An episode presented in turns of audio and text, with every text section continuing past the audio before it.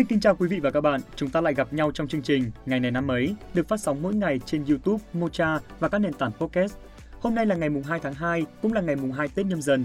Thay mặt cho ban biên tập chương trình, một lần nữa Phạm Kỳ xin được chúc quý vị và các bạn một năm mới bình an. Ngày hôm nay có nhiều số 2 quá kỳ nhỉ? À, Dung từng đọc được đâu đó rằng số 2 được nhắc tới như con số của sự cân bằng. Nó có ý nghĩa đại diện cho cặp đôi, song hành, sự hạnh phúc và mãi mãi có nhau. Bởi vậy nên ngày hôm nay cũng được coi là một ngày cực may mắn, đặc biệt là về vấn đề tình cảm. Ồ, vậy thì hôm nay cũng được coi là ngày thiên thời địa lợi dành cho những ai muốn bày tỏ tình cảm với người thương đấy Thủy Dung nhỉ? Chuẩn luôn. Khi mà có ý định này thì cũng mau triển luôn đi nhá. Tôi đã gợi ý hết lời rồi đấy.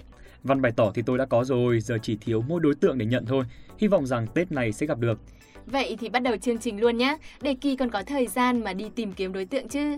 Ok luôn. À, nhưng trước tiên, Phạm Kỳ và Thùy Dung xin được uh, chúc mừng sinh nhật tới những bạn có ngày sinh trong ngày mùng 2 tháng 2. Chúc các bạn sẽ có một ngày sinh nhật tuyệt vời. Các bạn thân mến, nếu không thể thay đổi những việc đã từng xảy ra trong quá khứ, các bạn hãy rút kinh nghiệm từ đó và lựa chọn khởi đầu mới hạnh phúc ngay từ bây giờ các bạn nhé. Một ngày ý nghĩa như ngày hôm nay rất thích hợp để làm mới bản thân đấy.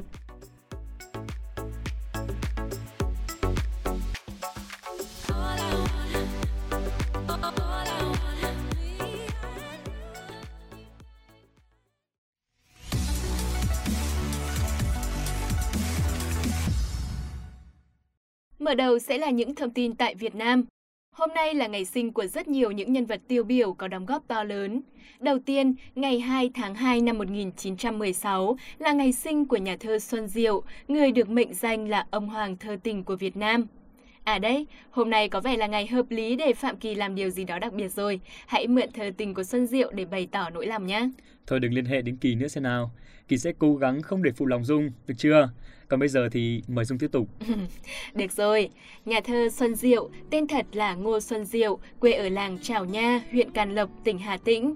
Xuân Diệu là thành viên của tự lực văn đoàn và cũng là một trong những chủ soái của phong trào thơ mới với tập Thơ Thơ và Gửi Hương cho Gió. Trong sự nghiệp sáng tác thơ văn của mình, Xuân Diệu được biết đến như là một nhà thơ lãng mạn trữ tình, nhà thơ mới nhất trong các nhà thơ mới, ông hoàng của thơ tình. Xuân Diệu được sinh ra trong một gia đình nhà nho hiếu học, có cha là Ngô Xuân Thọ, đỗ tú tài kép hán học. Vì vậy, sự nghiệp học hành của ông rất được đào tạo và hướng dẫn bài bản, quy củ. Cha của ông là thầy giáo dạy học, nên từ nhỏ ông đã được học chữ nho và chữ quốc ngữ với cha. Sau đó tiếp tục học ở các ngôi trường có tiếng khác như trường Bưởi Hà Nội và trường Khải Định Huế. Sau khi tốt nghiệp tú tài và cử nhân luật, vào năm 1943, ông Đỗ tham tá thương chính và làm viên chức ở Mỹ Tho, nay là tỉnh Tiền Giang. Ngoài làm viên chức nhà nước thì ông còn đi dạy học tư nữa. Một năm sau đó, ông quyết định thôi việc và ra Hà Nội sinh sống bằng nghề viết văn. Năm 1944, Xuân Diệu tham gia phong trào Việt Minh và làm đảng viên Việt Nam Dân Chủ Đảng, sau tham gia Đảng Cộng sản Việt Nam. Sau cách mạng tháng 8, ông hoạt động trong Hội Văn hóa Cứu Quốc, làm thư ký tạp chí tiền phong của hội. Sau đó, ông công tác trong Hội Văn nghệ Việt Nam, làm thư ký tòa soạn tạp chí văn nghệ ở Việt Bắc. Là cây đại thụ của nền thi ca hiện đại Việt Nam, Xuân Diệu đã để lại khoảng 450 bài thơ, một số truyện ngắn và nhiều bút ký, tiểu luận, phê bình văn học. Ông đã được truy tặng Giải thưởng Hồ Chí Minh đợt 1 về văn học nghệ thuật năm 1996. Tên của ông được đặt cho một con đường ở Hà Nội. Tại thành phố Đồng Hới, Quảng Bình có con đường mang tên Xuân Diệu ở phường Nam Lý. Nhà tưởng niệm và nhà thờ ông ở làng Trào Nha, thị trấn Nghèn, huyện Can Lộc, tỉnh Hà Tĩnh.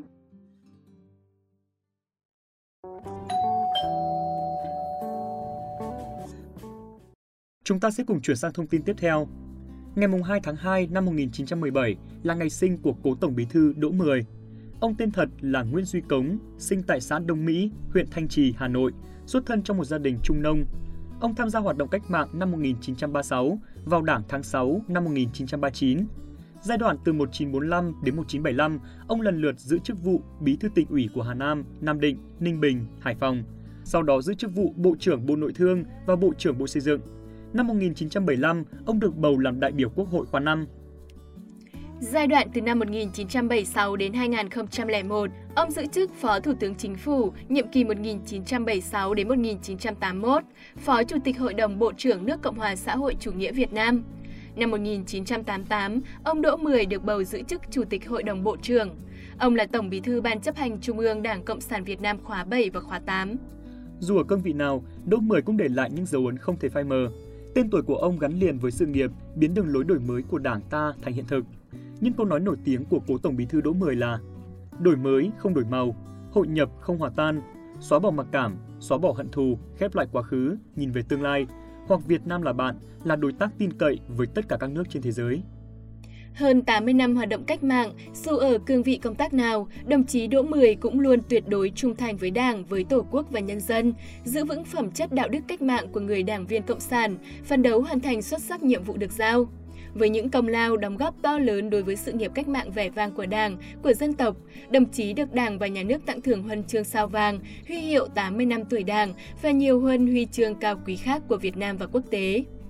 Ông ra đi vào ngày 7 tháng 10 năm 2018 trước sự thương tiếc của hàng triệu người dân Việt Nam và bạn bè quốc tế.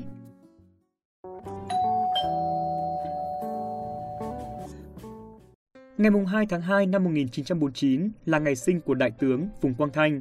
Ông sinh tại xã Thạch Đà, huyện Mê Linh, Vĩnh Phúc, nay là huyện Mê Linh, Hà Nội.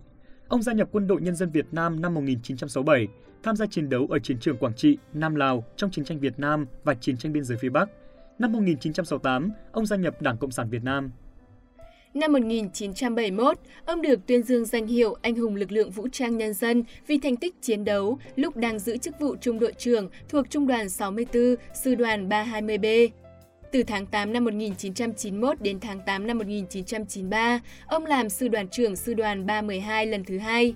Sau đó, được điều về Cục Tác chiến Bộ Tổng Tham mưu, giữ chức Phó Cục trưởng vào năm 1993, thăng quân hàm Thiếu tướng vào năm 1994, rồi giữ chức Cục trưởng Cục Tác chiến Bộ Tổng Tham mưu năm 1995. Tháng 12 năm 1997, ông được điều về giữ chức Tư lệnh Quân khu 1. Ngày 6 tháng 7 năm 2007, ông được Chủ tịch nước Nguyễn Minh Chiết trao quân hàm Đại tướng. Ông cũng là Ủy viên Ban chấp hành Trung ương Đảng Cộng sản Việt Nam khóa 9 năm 2001 là Ủy viên Bộ Chính trị khóa 10 năm 2006, khóa 11 năm 2011. Ngày 8 tháng 4 năm 2016, ông được Quốc hội khóa 13 miễn nhiệm chức vụ Bộ trưởng Bộ Quốc phòng, kết thúc gần 10 năm tại vị. Hơn 50 năm hoạt động cách mạng, đồng chí đã có nhiều đóng góp cho sự nghiệp cách mạng của Đảng và của dân tộc. Đồng chí được Đảng, Nhà nước tặng thưởng huân chương Hồ Chí Minh, danh hiệu Anh hùng lực lượng vũ trang nhân dân, huy hiệu 50 năm tuổi Đảng và nhiều hơn huy chương cao quý khác sáng ngày 11 tháng 9 năm 2021. Theo thông tin từ Ban Bảo vệ chăm sóc sức khỏe cán bộ Trung ương, Đại tướng Phùng Quang Thanh sau một thời gian lâm bệnh đã từ trần vào hồi 3 giờ 45 phút ngày 11 tháng 9 năm 2021 tại nhà riêng số 10 ngõ 9, đường Nguyễn Tri Phương, quận Ba Đình, thành phố Hà Nội.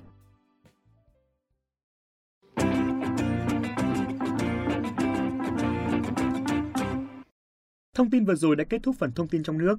Mời các bạn theo dõi tiếp thông tin về các sự kiện trên thế giới.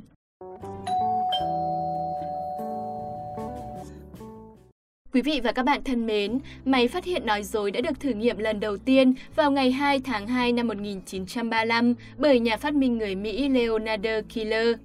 Máy phát hiện nói dối được gọi là máy trắc nghiệm tâm lý hay máy ghi điện tim là một dụng cụ đo một số phản ứng sinh lý của một người, ví dụ huyết áp, nhịp tim, nhịp thở, sự biến đổi thân nhiệt và độ dẫn điện ở da trong khi người đó đang trả lời một số câu hỏi.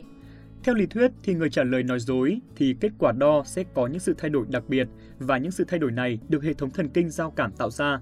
Chiếc máy nói dối sẽ lập tức phát hiện ra sự thay đổi này Tại một số quốc gia, máy nói dối được sử dụng khi thẩm tra những người tình nghi hoặc thẩm tra tội phạm, hay nó có thể được dùng khi phỏng vấn những người xin việc làm trong các lĩnh vực nhạy cảm hoặc tối mật. Tuy nhiên, hiệu quả của chiếc máy này vẫn còn nhiều tranh cãi.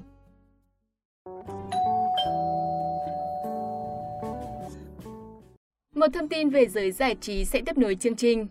Hôm nay ngày 2 tháng 2 là sinh nhật lần thứ 45 của nữ ca sĩ đình đám người Colombia Shakira. Shakira tên đầy đủ là Shakira Isabel Mebarak Ripon. Ngoài sự nghiệp ca hát, Shakira còn được biết đến với vai trò huấn luyện viên trong các phiên bản mùa thứ tư và thứ sáu của chương trình The Voice phiên bản Mỹ. Dù là ca sĩ nổi tiếng hàng đầu trong dòng nhạc Latin hiện nay, nhưng khi mới bắt đầu sự nghiệp, Shakira khá khó khăn. Hai album phòng thu đầu tiên của Shakira là Magia và Peligro đều không gây được tiếng vang. Tuy nhiên, Shakira bắt đầu nổi tiếng ở châu Mỹ Latin với sự ra mắt của album phòng thu ps Descansos năm 1996 và album Donde Están los ladones năm 1998. Sau đó, Shakira đặt chân vào thị trường thương mại tiếng Anh với album thứ 5 mang tên Loud Ride Service. Đĩa đơn đầu tiên của album này, Whenever, Whenever, đã trở thành một trong những đĩa đơn thành công nhất năm 2002. Shakira tiếp tục khẳng định thành công với album thứ 6 và thứ 7 của mình. Sau đó cô cho ra đời một trong những ca khúc bán chạy nhất thế kỷ, Hip Don't Lie. Ca khúc đặt vị trí thứ nhất hai tuần liên tiếp trên bảng xếp hạng uy tín hàng đầu thế giới, Billboard, và bán được 15 triệu bản, chỉ tính riêng lượt tải xuống. Nhắc đến Shakira là nhắc đến bài hát chính thức cho World Cup 2010 Waka Waka, This Time for Africa. Ca khúc này đã trở thành bài hát World Cup bán chạy nhất mọi thời đại với hơn 10 triệu lượt tải về. Với hơn 2,4 tỷ lượt xem tính đến tháng 2 năm 2020, nó là một trong những video âm nhạc được xem nhiều nhất trên nền tảng YouTube.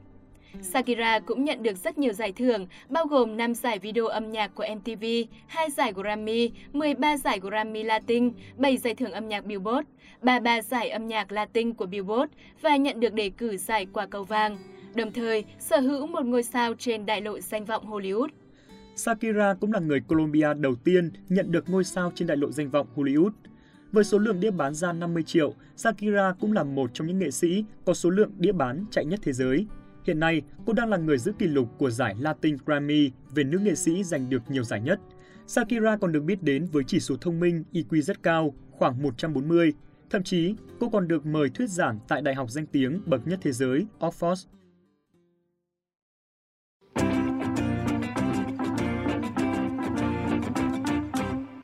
Thông tin về ngôi sao người Colombia cũng đã kết thúc chương trình ngày này năm ấy hôm nay. Hẹn gặp lại các bạn vào số phát sóng ngày mai, ngày mùng 3 Tết. Đừng quên bấm theo dõi kênh để không bỏ lỡ bất cứ video nào nhé!